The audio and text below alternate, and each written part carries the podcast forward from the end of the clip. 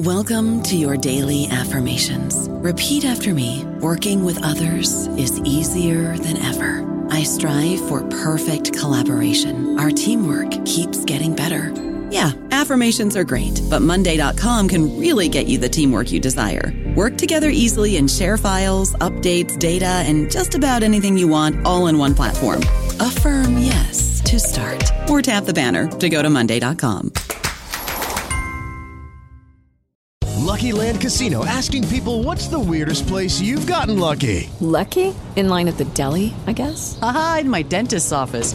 More than once, actually. Do I have to say? Yes, you do. In the car, before my kids' P T A meeting. Really? Yes. Excuse me, what's the weirdest place you've gotten lucky? I never win and tell. Well, there you have it. You can get lucky anywhere, playing at lucky land slots dot com. Play for free right now. Are you feeling lucky? No purchase necessary. Void where prohibited by law. eighteen plus. Terms and conditions apply. See website for details. Hello, everybody. This is Marshall Poe. I'm the editor of the New Books Network, and I'd like to tell you that we have a new and improved website. It has two new features that we think you'll love. One of them is a vastly improved search engine, so that when you type in keywords, you'll get a bunch of episodes really quick. The other is the ability to create a listener account. And in that listener account, you can save episodes for later listening. So you can create a kind of listening list. We think these features are neat, and we think you'll enjoy them. Please visit the site today. Welcome to the New Books Network. Welcome to the Scholarly Communications channel on the New Books Network. My name is Jen Hoyer, and today I'm joined by Robyn Sloggett and Marcelle Scott, authors of Climatic and Environmental Threats to Cultural Heritage, published by Routledge in November twenty twenty-two. Climatic and Environmental Threats to Cultural Heritage examines the challenges that environmental change, both sudden and long-term, pose to the preservation of cultural materials. This book highlights how, in Australia, Southeast Asia, and the Pacific, the quest to preserve such precious knowledge relies on records and narratives being available to inform decisions now and into the future. The authors highlight how shared expertise can meet the challenges that environmental change brings to the future of our cultural heritage and our cultural identity, and they consider how local knowledge can have international application. Robyn Sloggett holds the Cripps Foundation Chair of Cultural Materials Conservation and is Director of the Grimwade Center for Cultural Materials Conservation at the University of Melbourne. Marcelle Scott is a research fellow at the University of Melbourne's Grimwade Center, where her research focuses on conservation theory, ethics, and pedagogy. Robyn and Marcelle, welcome to New Books Network. Thanks, Jen. It's nice to be with you. Before we mm-hmm. dig into your Thank book, you, uh, I would love if you could each share a few words about yourself, uh, where you were born, where you went to school, and how you arrived at working in the cultural heritage sector. I'm happy to. Marcelle here. Um, I guess I'll go first, Rob. Yeah. Um, I, I was born in Sydney and I went to Brigidine College in Randwick, which was very close to where we lived and also the school that my mum went to. Um, we've had the occasional school reunion, which were always a lot of fun. Um, but now that our school buddies are dispersed across the country and uh, and overseas, some of us catch up on social media, which is also a lot of fun. Um, I think visiting museums as a kid with my parents fairly often on weekends and sometimes on school excursions were quite influential. I loved looking at the exhibits of old things, as we thought of them then, and the interest persisted. But at that time, I didn't think that it might turn into something more than just an interest.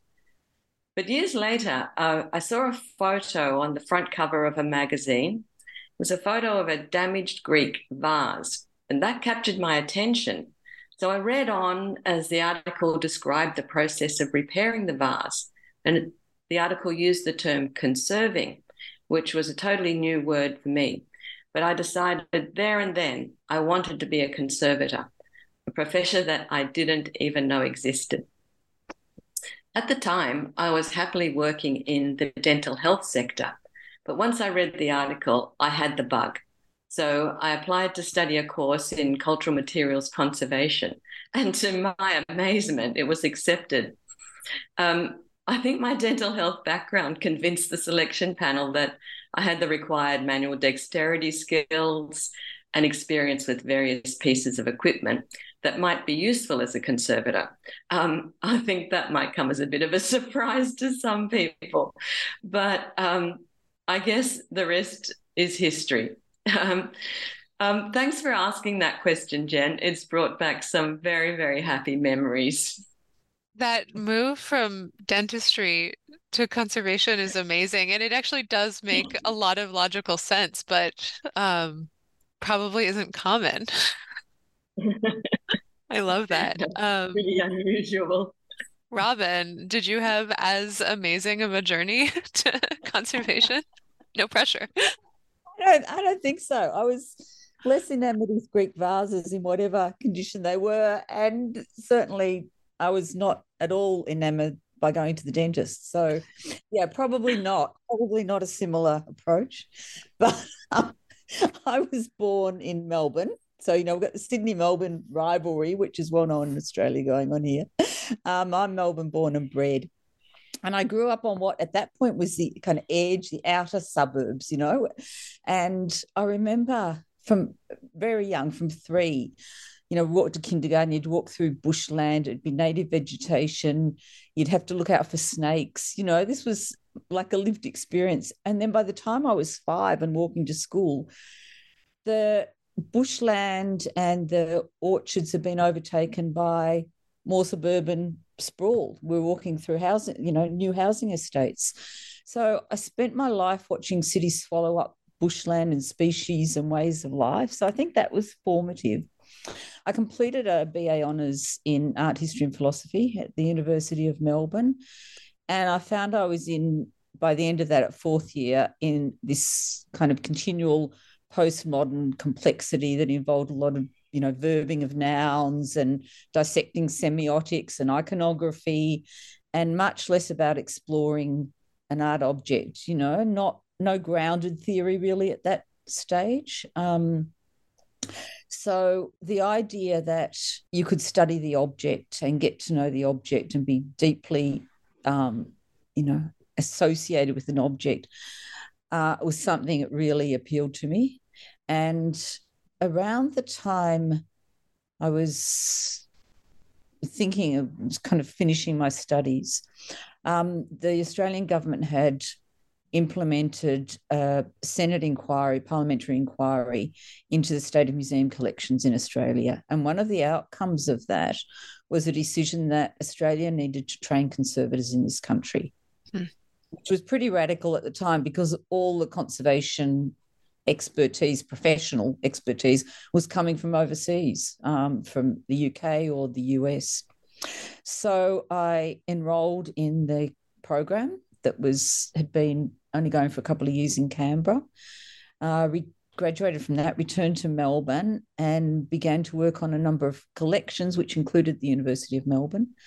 And the university then decided it wanted to incorporate a position. Um, I was named University Conservator. They wanted to develop teaching and research around cultural materials conservation because of its interdisciplinarity across the humanities and the sciences. In two thousand four, um, we started the Conservation Research and Teaching Program, and um, that's what Marcelle and I have been working together, you know, with on for for the past twenty years. So it's been a great journey. So thanks, Jen.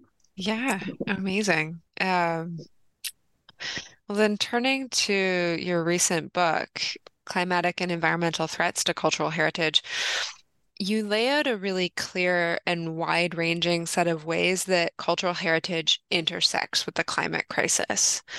Could you share what your overall goals were for writing this book and what kind of conversations you hope it will start? Um. Well, we had both been well aware of the climate crisis and the impacts it was having across the world as global temperatures rose, as the duration and impacts of droughts, not only in Australia, but in parts of the United States and elsewhere, as they became more severe, and as the world watched in horror as fires spread across several continents, and as our Pacific neighbours in low-lying islands declared that due to rising sea levels, they're fully expected to be climate change refugees.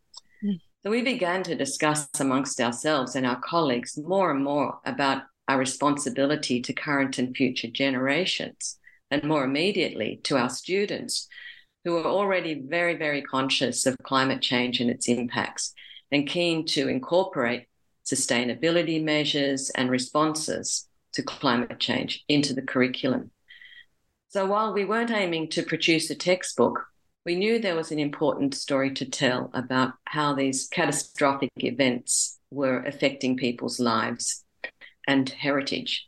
So we started to think about writing a book on these topics and how we might cover such an important topic in a meaningful and practical way. While at the same time, we also wanted to include the human perspective of heritage and the voices of people who are affected by climate change, including our students. Um, so I think, Robyn, um, you had some very clear ideas about why we wanted to write this book. Do you want to take over and share some of those now? Thanks, Marcelle, I will, yeah. um, I think um, just, you know, adding to what you said, really, you know, we're both conservators. We wanted to show that heritage is a critical tool in helping understand the climate crisis, and to argue that we need to put resources into preserving cultural heritage mm. through advocating for addressing, being active in the climate um, disaster response. We've provided examples, I think, of how heritage helps us understand Um, the impact of climate change, and in doing that, we wanted to show what a valuable resource heritage was, why we need to protect our heritage, use our heritage. Um, so, you know, we talk about historic shipping records held in archives that are helping understand hundreds of years of data about meteorological records, or how um, citizen science projects are using archives to pull out very specific data relevant to, to place.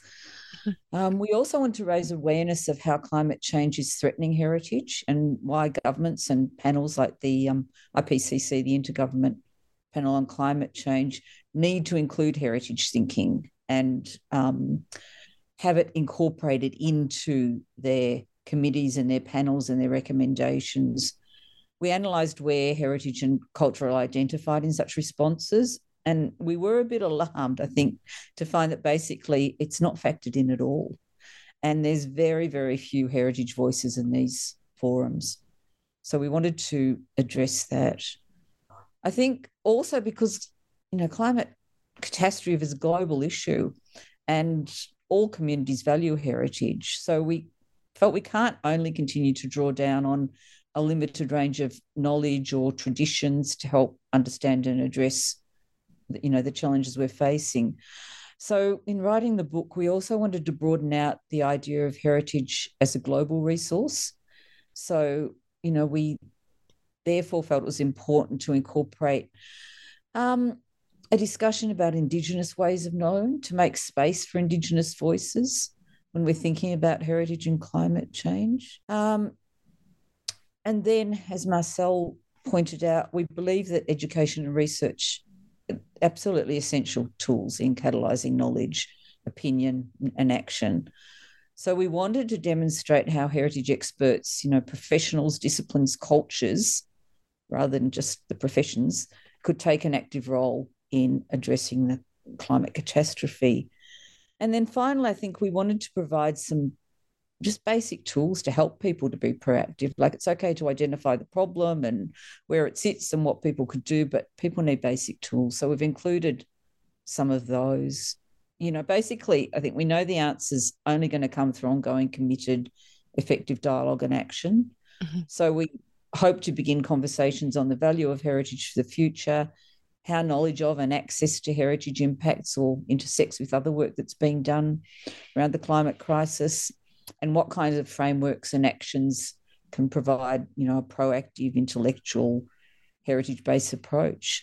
So, Jen, we're really pleased to be starting this conversation with you. It's um, really good to to be talking now. Yeah, absolutely. And I mean, this is, you know, it's an impressive set of things that you set out to do that you described, and like you do those things in this book. It was an amazing book to read because you you cover so many things and weave so many threads together. But there's a term that you used um, in in speaking just now. You used the term heritage expert, and you make a really important statement in your introduction about who is a heritage knowledge expert and how professionalism fits into that category. Uh, I thought it was so important that you highlight this at the start. So could you speak more about who you understand to be a heritage knowledge expert and why it matters to consider this broad category um, of players in the work of doing cultural heritage in a world facing climate crisis? Um Well, we use the term in its very broad sense because I, I think it's very important to recognize the range of knowledge, skills, experience, and expertise that individuals from all walks of life who can make a contribution to heritage preservation and protection.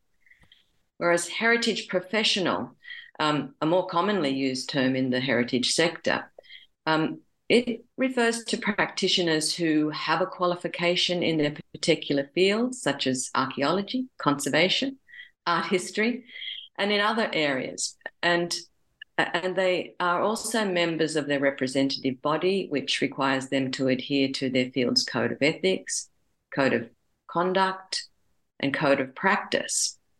Um, so we really wanted to... Um, recognize that um, there are people who are looking after heritage and know how to look after their cultural heritage, and they have those skills without having to um, have completed a university course or to do some other um, experiential work. But um, Robert, do you want to add anything there about why we really argued for that need for um, permeable ideas that constitute what it means to be a heritage expert? Yeah, thanks, Marcelle.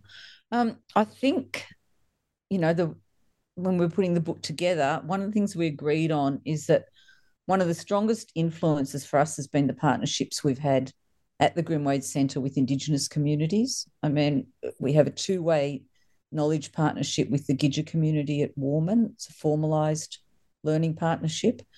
Um And it's very important that it's two-way. And the Gidja elders have really been a significant part of how the Grimwade Centre understands cultural preservation.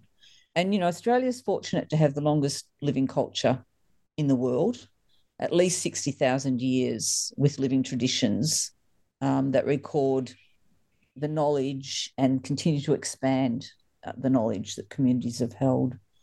So when we talk about the need for a more sustainable approach, we've got people with thousands of generations of crafting and maintaining, you know, the ultimate model of economic, social and cultural sustainability. That is keeping your culture going for, you know, at least sixty thousand years.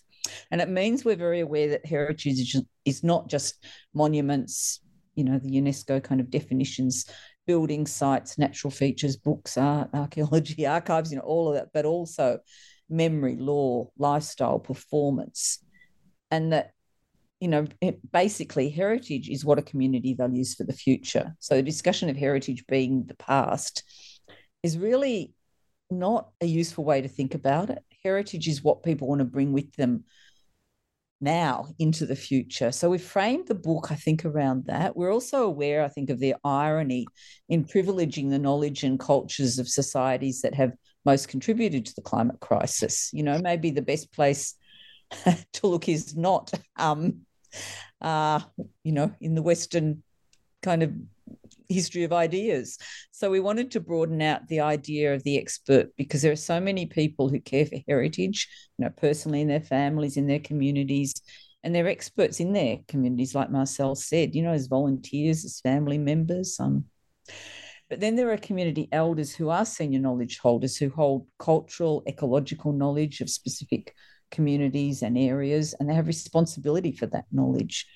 And when we looked at research that was being done on responses to the climate crisis, it became pretty clear that this really significant knowledge held by these really, really important stakeholders just wasn't being prioritised.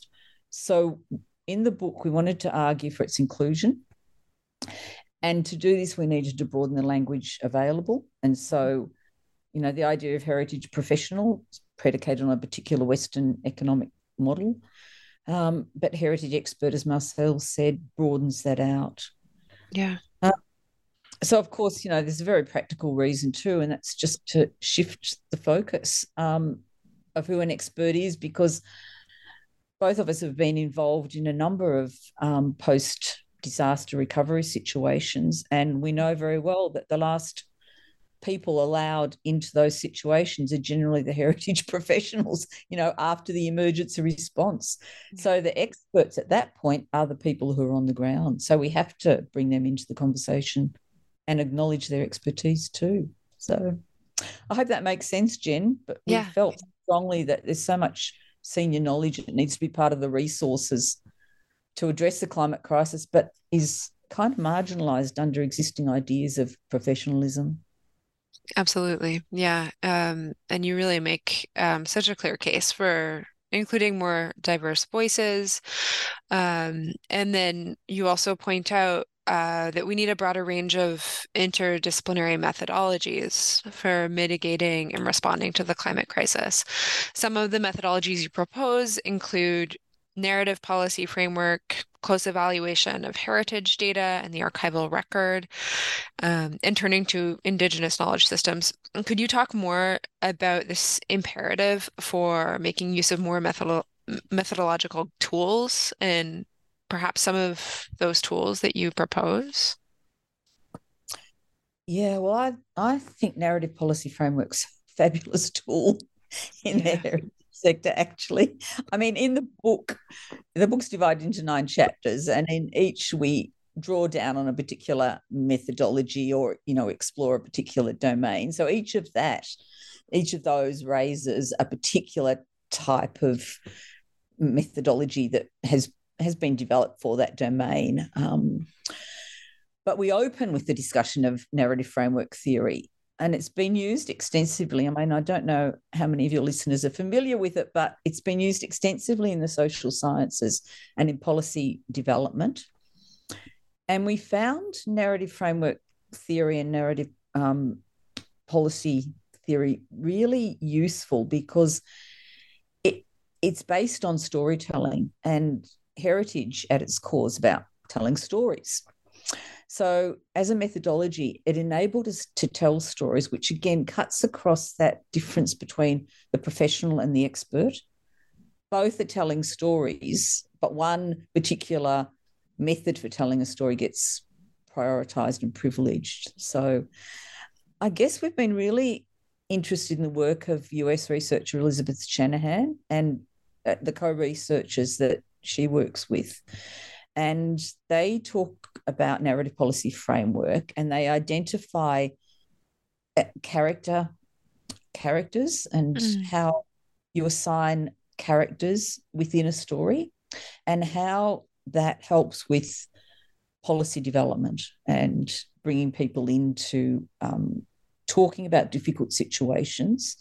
So I might just unpick that a little bit. So Um, in their take on narrative policy framework, they talk about a hero who's the fixer of the problem, the victim who's the entity being harmed, and the villain who's the entity causing the problem and or inflicting the harm. Mm-hmm. You know, so in the climate change debate, the hero might be um, the S E S work, the, sorry, the um, I don't know if you have S E S in the U S, the emergency Um, worker coming in to help out after the problem. The victim might be the person who's lost their home in the flood, and the villain might be the that can be the river that overflowed, or it can be the council that didn't that released too much water from the mm-hmm. dam into the river. You know, um, so when we looked at this, it, it seemed that communities are often framed as victims, and heritage is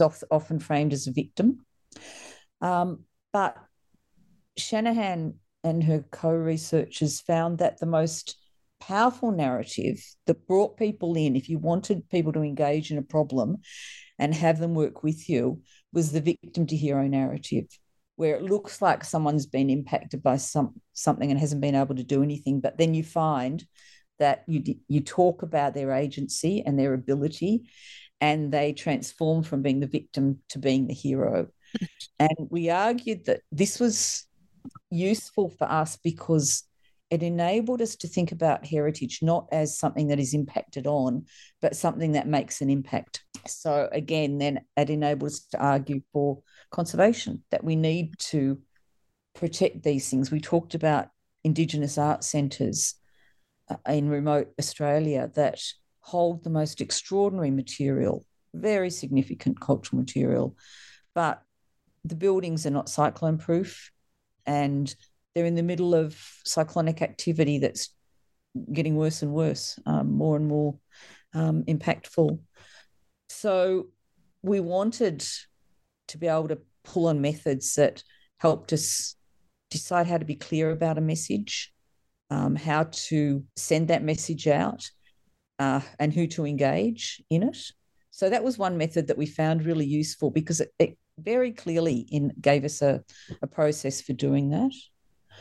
Um, and then we picked up in chapter two this idea of archives and records management, which is a much clearer methodology, of course, in the sector for everybody to understand.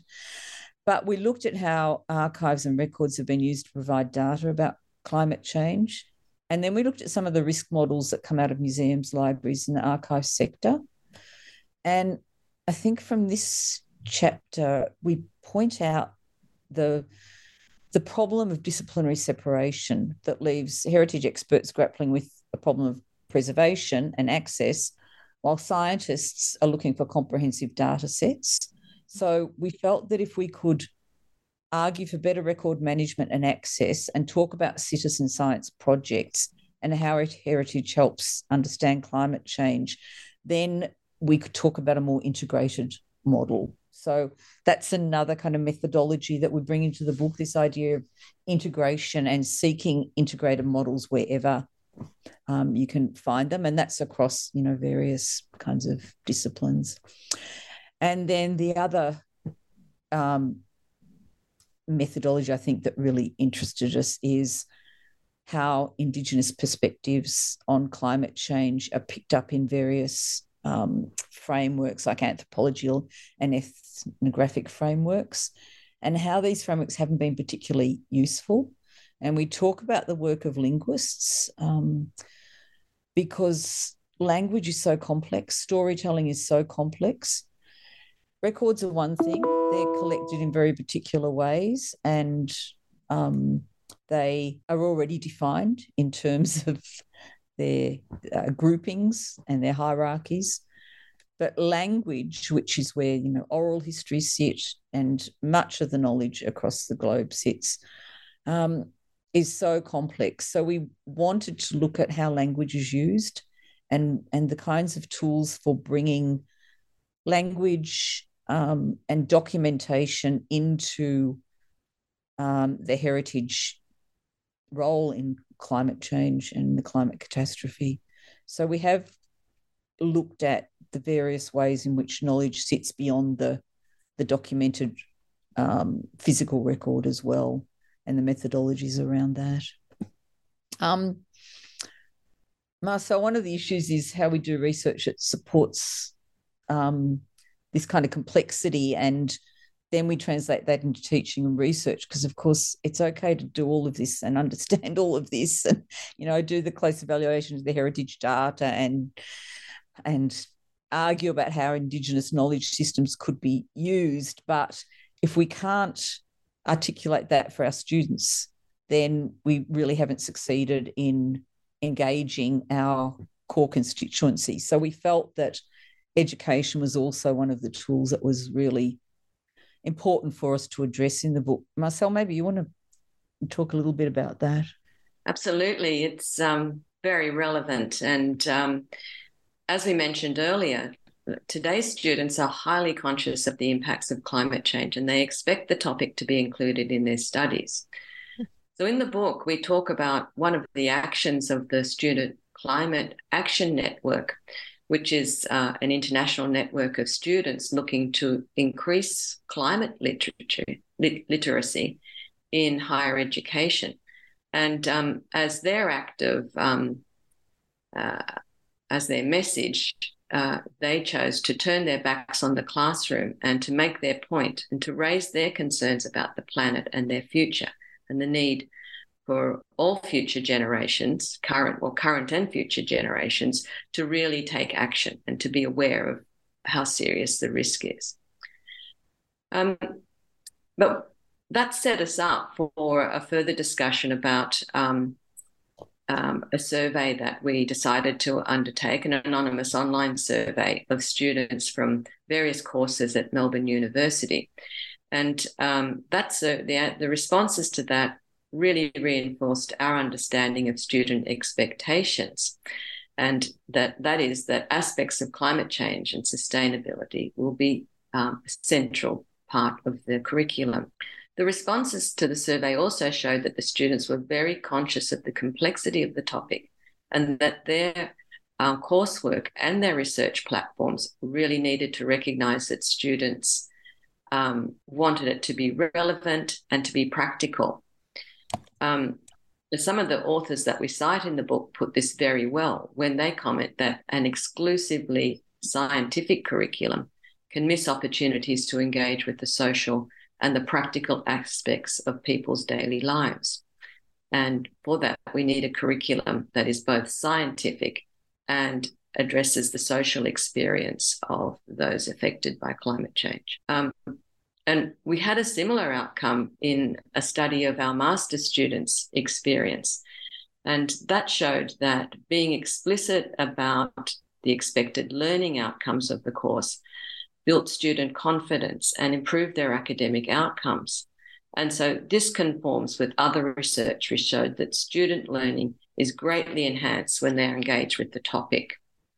So um, that's what we discuss in the book, that um, what education um, about climate change or education in times of a climate crisis um, really does rely on people to be aware, to um, to do research, to understand the impacts and to um, learn how to apply those in a meaningful way. And so that's, that's that requires both study and research.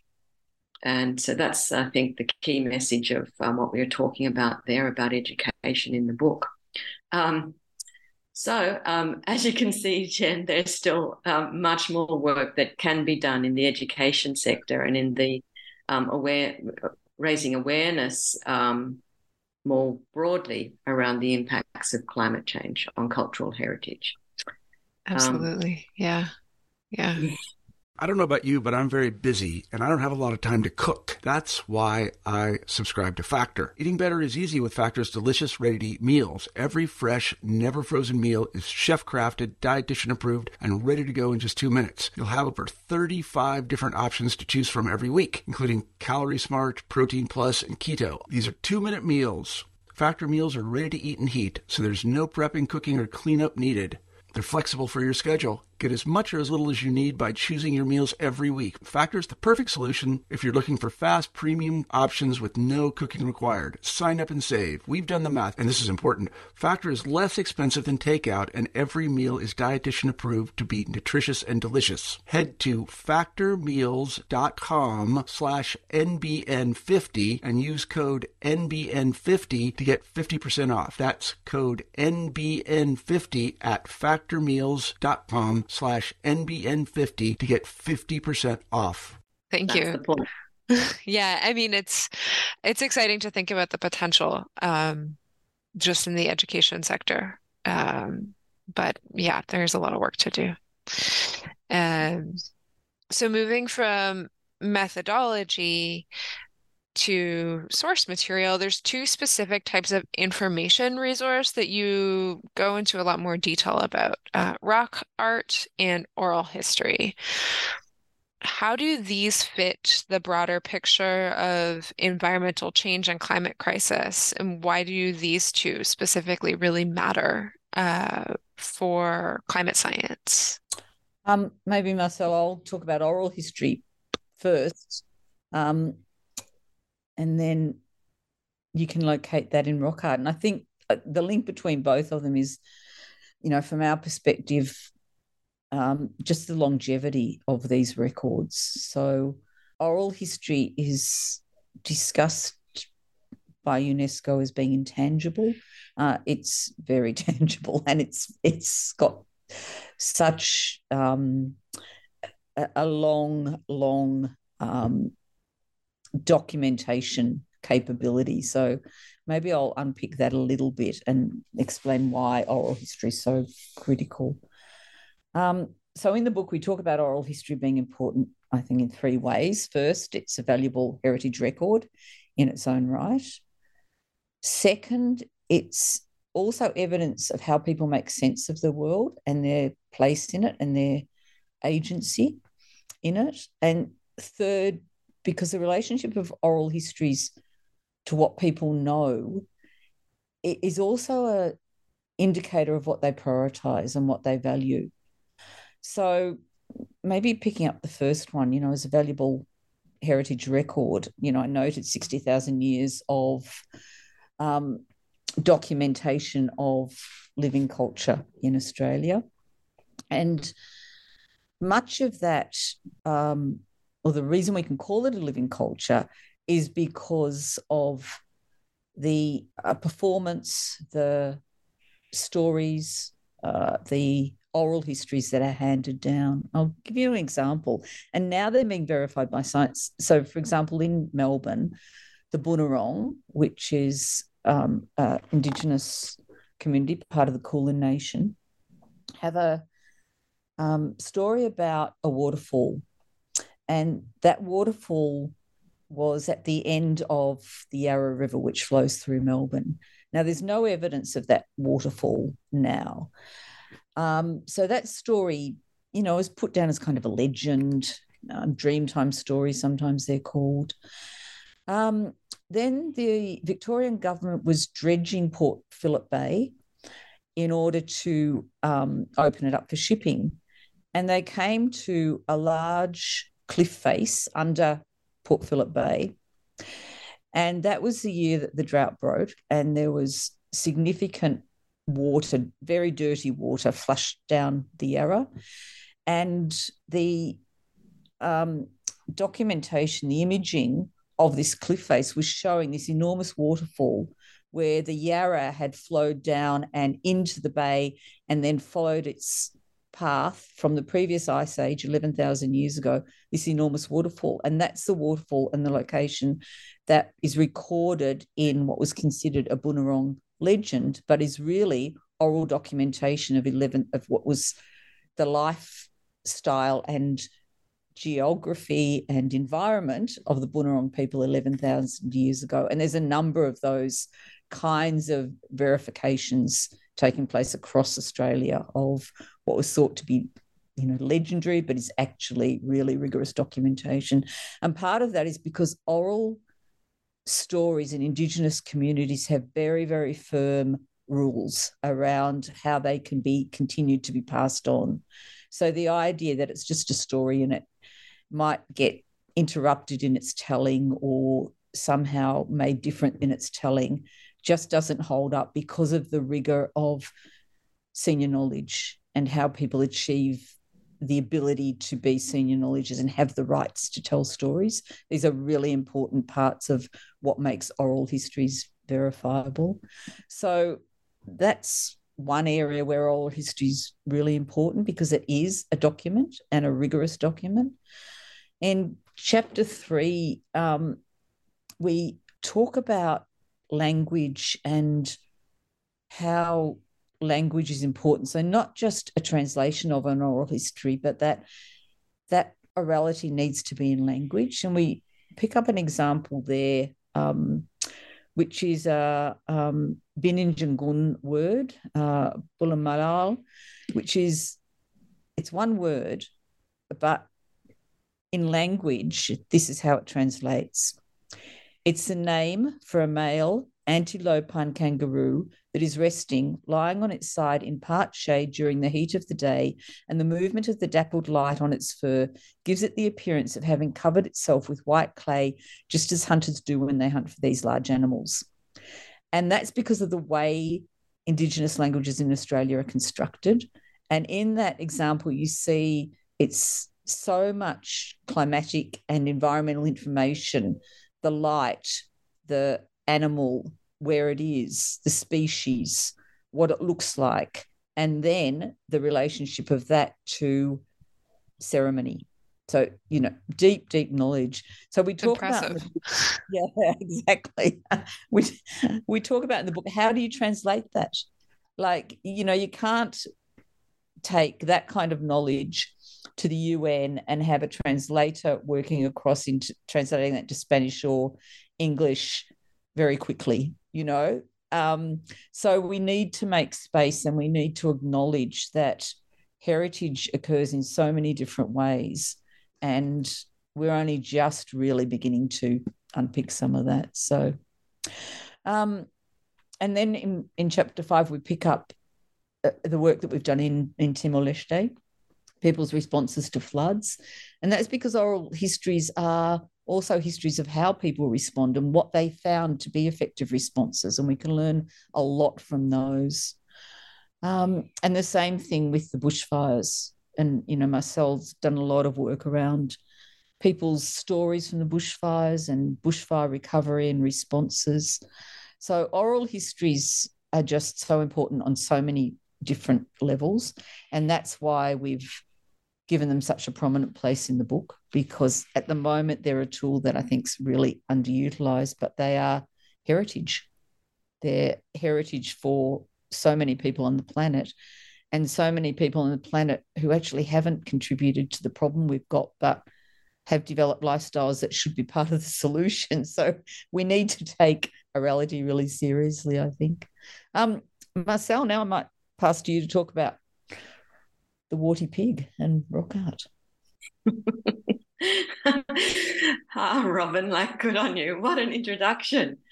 Um, Jen, when we were writing the book, we would each share drafts of, of the chapters that we were writing. And um, when we were working on the rock art chapter, Robyn sent me a message with the title, The Warty Pig. Well, I completely cracked up laughing, having never heard of the species before. I had no idea what she was getting at. I thought she was, you know, making a joke.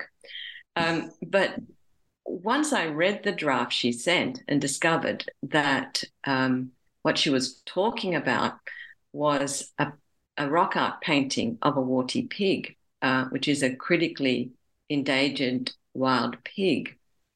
And there was a painting of this in a rock art complex in um, South Sulawesi in Indonesia, and it had been dated to at least forty-five um, and a half thousand years ago.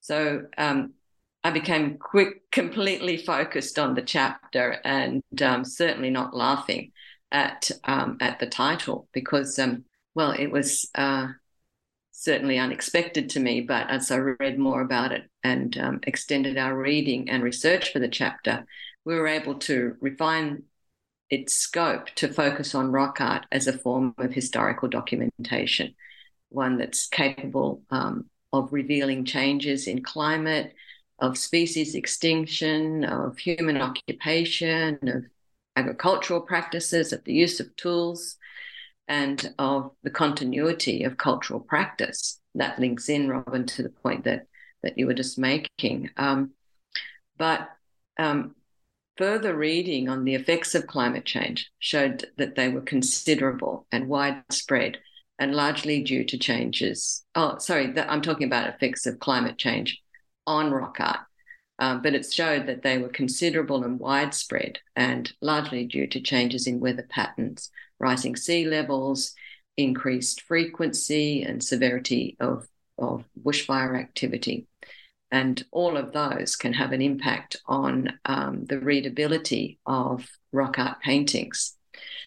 Um, so like other places that care for documents, rock art sites also need to have some form of protection and maintenance.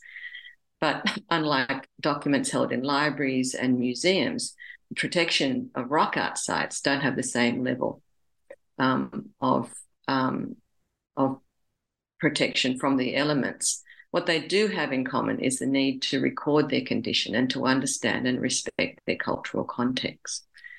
So as you can see, Jan, the information resources for climate change are really diverse, and we need to have them all available into the future. Absolutely. Yeah, I really, really enjoyed um, thinking about the breadth of source material that um, we can read uh, in different ways. Uh, and you mentioned fires a few times already, and you write about these devastating fires that have increased as a result of climate change and that pose a major threat to cultural heritage. Now, when you write about fires in chapter six, a lot of the themes of the book come into play, but I want to focus on another thread that I saw come through here and in several places, which is the concept of grief.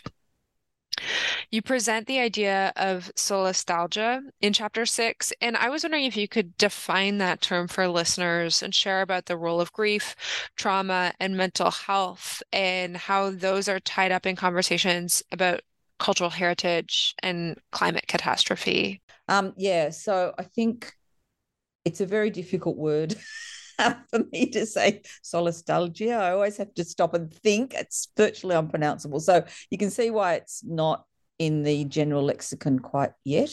Um, but it's a very uh, poignant and palpable word, I think. So, you know, short meaning, grief caused by environmental change. It was stemmed by an Australian um, environmental philosopher, Glenn Albrecht, uh, about a decade ago.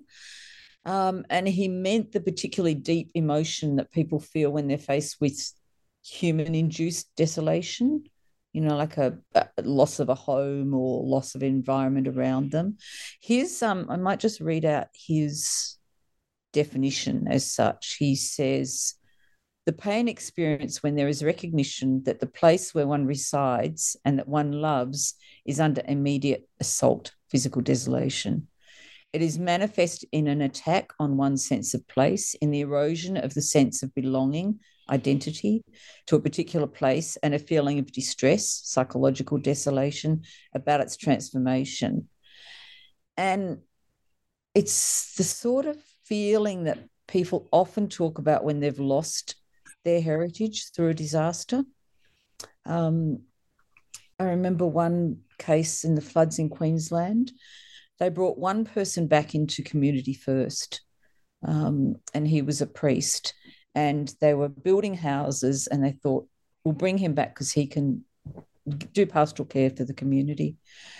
And he came into a house without anything that he loved around it. And they brought other people back, but they were bringing their belongings back with them. And he ended up not being able to stay in community because he was so overcome by this sense of loss, because he didn't have a familiar um, touchstones around him. So we were, we often see this discussed in terms of the value of heritage, that it it does work to ballast grief when people have lost a lot of things. It does help people retain their sense of identity.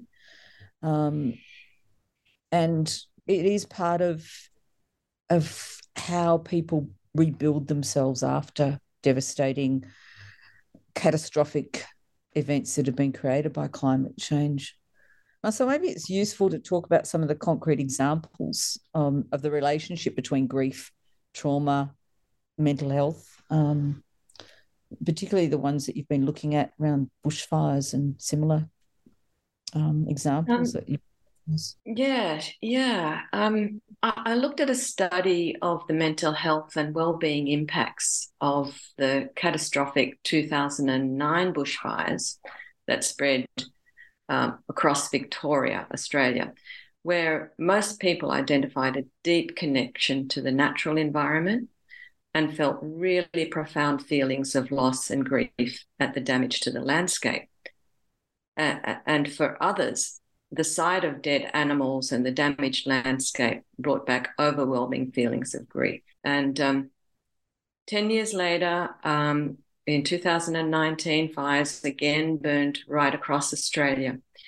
And um, for, for one of the Indigenous ranges, um, witnessing the damage to the environment for the fires had a huge toll on her mental health. And it took her a very long time to come to terms with the fact that she had done her best for the environment. She was a ranger. It was her role. She thought that she was doing everything she possibly could. Um, but she couldn't stop the the catastrophe like that. And um, so she felt really double levels of um, of grief about it. She felt as if she hadn't done enough. And um, um, she just was disappointed, not only um, in herself, but that um, there was no preparation for, for such an event. And it has had a long-term impact on her well-being. So um, I think with those examples, we can see how central cultural heritage is to, to people and to how they uh, are impacted um, by climate change, how they respond to it, and how they move forward into a future that might look very different from their past. But they're also so aware that the future might actually be more devastating and more distressing for them than it currently is. So those messages were so clear in the people that we spoke to and to, to other surveys that we'd gone on with. Yeah, yeah. yeah. Well, and I, I guess like thinking about um, moving into the future, you suggest throughout the book that cultural heritage can lead the way in planning for environmental change and in responding to climate disasters. There are a number of suggestions that you present involving local community organizations, professional heritage institutions, and even the education and training programs that heritage professionals go through. Could you talk about some of those suggestions for how c- cultural heritage can take the lead as we move into the future? Uh, yeah, um, we're both very interested in local history and heritage and the material um, records uh, and records held in local museums, in historical societies, and in community groups, and how they um, tell local stories that are locally relevant. Um, we were very mindful that the bushfires and the floods across Australia may have affected these collections. So we invited members of, uh, I think, thirteen historical societies and heritage organisations right across Southeast Australia to complete in an online survey consisting of, um, of six questions seeking their views on climate change and um, to gain an insight into their role. So the organisations might have varying roles in local discussions about climate change and the impacts um, on the local environment, as well as on the heritage collections that they're looking after. But um, our main takeaway from those responses, um, from, from the survey and from the discussions we'd had with colleagues internationally, is that the knowledge held by local heritage experts is absolutely central to our understanding of the impact of climate change on cultural heritage. Um, so, um, Rob, uh, do you want to talk a bit more about the communities we engaged with and um, some of the main suggestions that came out of those discussions? Yeah, sure. I mean, I think we use the term community really broadly. So there's communities of practice, there's communities of knowledge, there's communities of activity, there's, you know, communities that are social, there's family communities. All of these are relevant um, to having heritage, protecting heritage, loving heritage, wanting to preserve heritage, you know. Um, so what we wanted to, to do was um, have the research in the book that could help discuss preparedness and response um, across these broad range of communities. So we thought about the kinds of ecology of knowledges that sit within these communities, um, how different communities know different things, and then how we need to make space for those different kinds of knowings. We need to open up dialogue. We need to just sometimes shut up and listen to other people. Um, professionals are very good at synthesizing, documenting, reporting on, researching, writing up.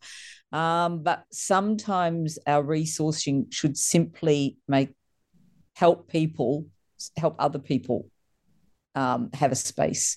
So we felt it was important to talk about that ecology of knowledge and what goes wrong if we don't look for broad ecologies of knowledge around heritage preservation. And, of course, acknowledging what we've talked about before, that expertise is much broader than just professionalism.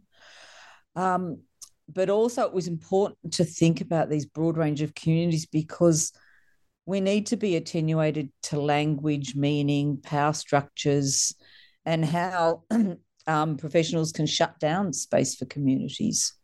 Um, but I think as we've talked about throughout this discussion, so much knowledge is held in communities, and it's held, so much valuable knowledge around sustainability is held in communities where um, professionals who are at the U N or at major conferences or at professional bodies um, are simply not integrating um, that knowledge into um, the, the discussions that are being held where the policy and the policy frameworks are being formulated. So we do focus on communities a lot, and we do it because we feel heritage is across all communities, and all communities have very effective ways of protecting their heritage, and we need to know about that. Um, and I guess, Marcelle, that brings us back to education and training and how we make sure that students understand that need to make space and um, think about the kind of power structures that where they're working in and how problematic they are when we're trying to address climate change. So maybe you could talk about the education and training work that we did. Yes. Um, again, um, as we were working through the book, we realised that there was a lot more work that could be done in, in this particular capacity.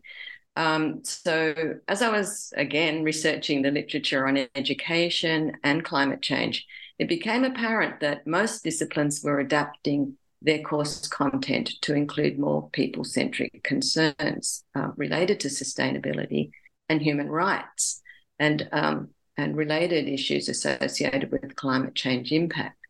So this was really going to require education programs, including our own, to draw on both scientific uh, perspectives, cultural perspectives, and philosophical perspectives. And this made um, sense for cultural conservation and heritage-based programs because, in fact, they've always been interdisciplinary in their approach, and they've always um, focused on the human person, the human perspective um, of why society allows and requires conservators to conserve and to preserve cultural heritage. So um, that was kind of key to the way we approached the education chapter, um, focusing it again on um, the human purpose, the um, the human perspective, the human impact, um, and to really bring that front and centre. So, um, um, Robyn, of course, that then brings us to that other major group um, um, in the, in heritage institutions. Um, so can you say a few words about um, heritage institutions and their preparedness and response to climate change? Yeah, and I think, you know, the point for us is that this is where the dominant discourse seems to be happening through institutions at the moment, whether they're professional institutions um, like um, ICOMOS or ICOM, or whether they're government state institutions like um, the Smithsonian or, you know, Australia, the National Gallery, for example. Um, but these institutions have very close relationships, or want to have very close relationships, with government. So the policies and the strategies are coming down from government to these institutions. And what we felt in the book is we needed to unpick this a bit to see exactly what the institutions were doing. So in the survey questions, we asked institutions about their policies, about how they formulated their policies, about how they were investing in green facilities, um, and so on. And we then identified a range of methods that seemed to be common, but also methods that we could be using. For example, um, the five waste management principles: refuse, reduce, reuse, repurpose, recycle. I mean, that's a great mantra. We use that in our laboratory. Our students, when they do a treatment proposal for conservation, they have to filter their proposal and the materials that they're proposing through the waste management principles. They have to do a waste management um, strategy for their particular proposal. Same thing with life cycle assessments. Life cycle assessments are a standard tool used within institutions. Very useful, and it enables us to think about what alternatives that we might use. So if we've got a particular uh, chemical or piece of equipment that we're using, what's going to happen to that in fifty years' time? Does it go to landfill? What does it mean to be recyclable? Is it plastic?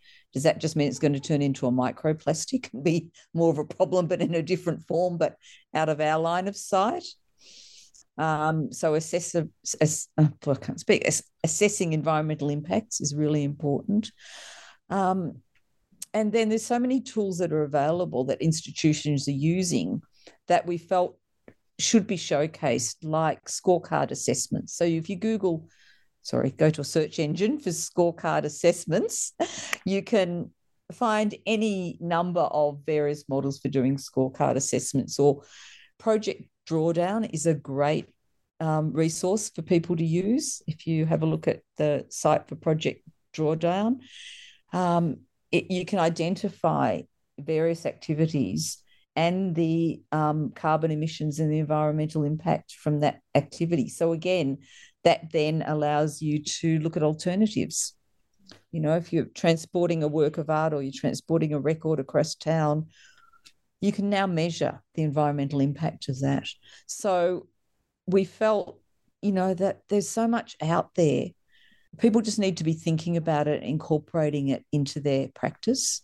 So we've hoped that the book gives people some capacity to do that in ways that they probably hadn't thought about readily before. Um, so as you can see, Jen, all of this has highlighted the need for much broader discussion. So that's our call at the end of the book for urgent research, you know, gap identification, ensure better and more effective representation of heritage stakeholders um, across communities and, and, and across countries. Like, let's get a global conversation happening. Uh, and in short, you know, how do we build culturally diverse, broadly interdisciplinary, rigorously rigorously wrought connections um, where we can work as, as heritage experts, heritage professionals, and be ready with rapid and purpose-built um, responses to the climate catastrophe. So we hope the books enabled some thinking, if not some tools, for people to be able to do that. Yeah, absolutely. I mean, you you open it up for everyone to be involved in this work, quite literally, in the the wealth of um, options that you've just talked about, about how cultural heritage can um, really point us towards the future. Um, before we wrap up, because I've taken a lot of your time, I want to talk um, really specifically about geographic focus, um, because I do think that this book is applicable to everyone, but you do note in the introduction that you have this specific geographic focus, um, looking at the effects of and responses to the climate crisis in Southeast Asia and the Pacific. So could you talk about how some of the main takeaways of the book are still relevant outside that region, and how your own research could be a model for parallel conversations elsewhere? Sure. I'll, I'll pick that up myself then. Yes, go for it. Yeah. So, you know, if we use the term cultural heritage sector in the, I guess, its broadest sense. Um, even then, we're still got a limited understanding of what's needed to preserve cultural heritage in the face of climate change. And we felt, well, a couple of things. One, there's a lot of good research being done all over the world. Um, but when we looked at literature surveys that had been done, a number of people doing surveys on heritage and climate change not, noted that Southeast Asia and the Pacific region, our part of the world, was underrepresented. So we thought that was important to address. But more significantly, Australia is bordered by the Indian Ocean, the Great Southern Ocean, Southeast Asia to the to the north, and the Pacific to the east. You know, this all of these areas are key parts of um, recipients of catastrophes wrought by climate change. So we really wanted to, um, you know, bring to the fore that the voices from the region. Um, but in doing so, we wanted to explain why these voices were important and why everything needs to be global. Weather, weather doesn't stop at a border. Climate doesn't stop at a border, right? That's what climate change is about. So um, it was really important for us to think about how what we were saying would translate across across borders. Um, and then we looked at, you know, the I P C C, into um, Government Panel on Climate Change. Many, it's meant, managed to bring a range of diverse disciplines to produce world-leading research, but the heritage sector isn't really included in many of the reports that are coming out of I P C C. Yet, you know, I hope our discussions explain why we think it's absolutely central to mm-hmm. many, much of the work of I P C C. And we felt that um, it's also problematic to have this differentiated model of heritage by tangibility and intangibility, and further distinguished by place-based or built or collected, and that this fragmented research responses and impact. So third, we wanted to have a more consolidated approach to data collection, ingestion, mm. sharing. So I guess we wanted to point out that there's There's real knowledge and there's real voices in this part of the world. They're underrepresented, but what they point to is how the we can have a global approach and how heritage professionals can um, spearhead global approaches that we need to take up. You know, we need to take our battle up to the major forums, and we need to be visible and we need to be articulate, articulate in them. Um, So, you know, I guess in summary, there's a few things that we felt could be picked up broadly beyond any any type of region, any type of border. So strong community engagement, we felt was it's relevant for everybody. Cross-cultural inclusion, coordinating programs of research. Fragmented research is probably, you know, the enemy of effective responses. Um taking public positions that are clearly articulated, so we don't have one heritage sector saying one thing or another one saying something slightly different. We need to be really clear, hence the need for coordination. Um, that our policy and strategic frameworks need to be cross-sectoral and international. Um, we need to have key messages that we all agree on, and whenever anyone talks about heritage, they're the messages that people can use, you know, and another kind of drop-down box of a toolkit for people to use when they're in an advocacy position, whether it's, you know, the, the elevator pitch or whether you're taking it up to the U N. Um, and adapting cultural heritage organisations. You know, we felt that a lot of what we say in the book could be picked up for heritage organisations who want to adapt their current methodologies or their current positioning.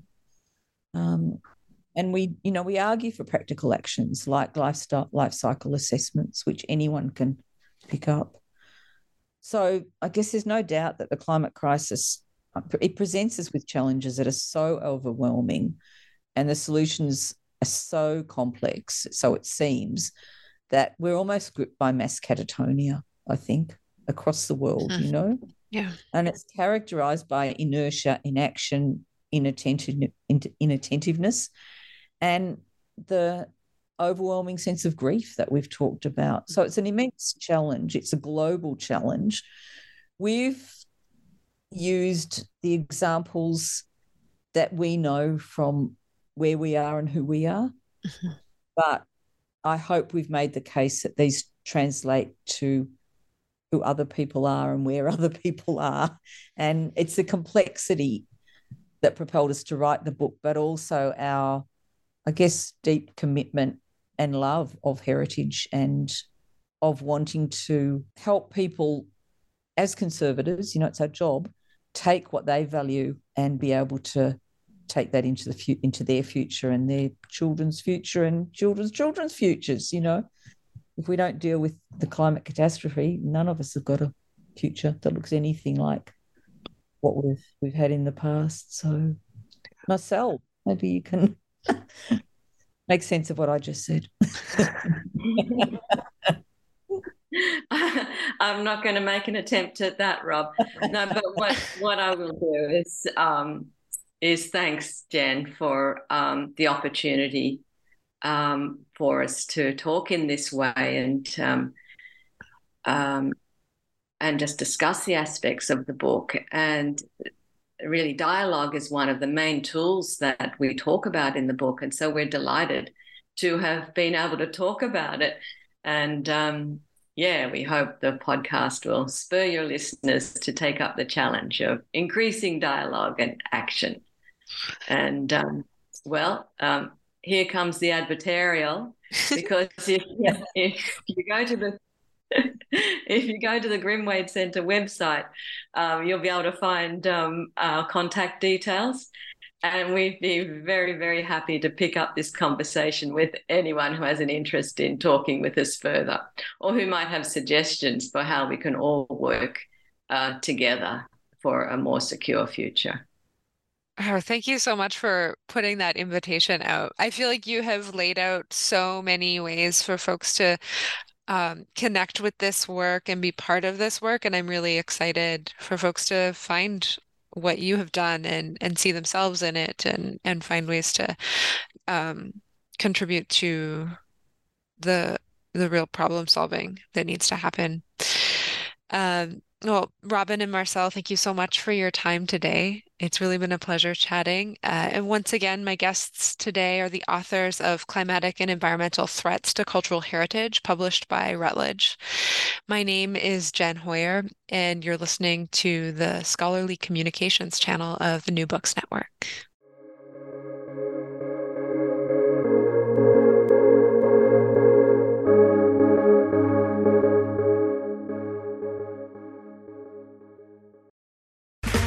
Okay, round two.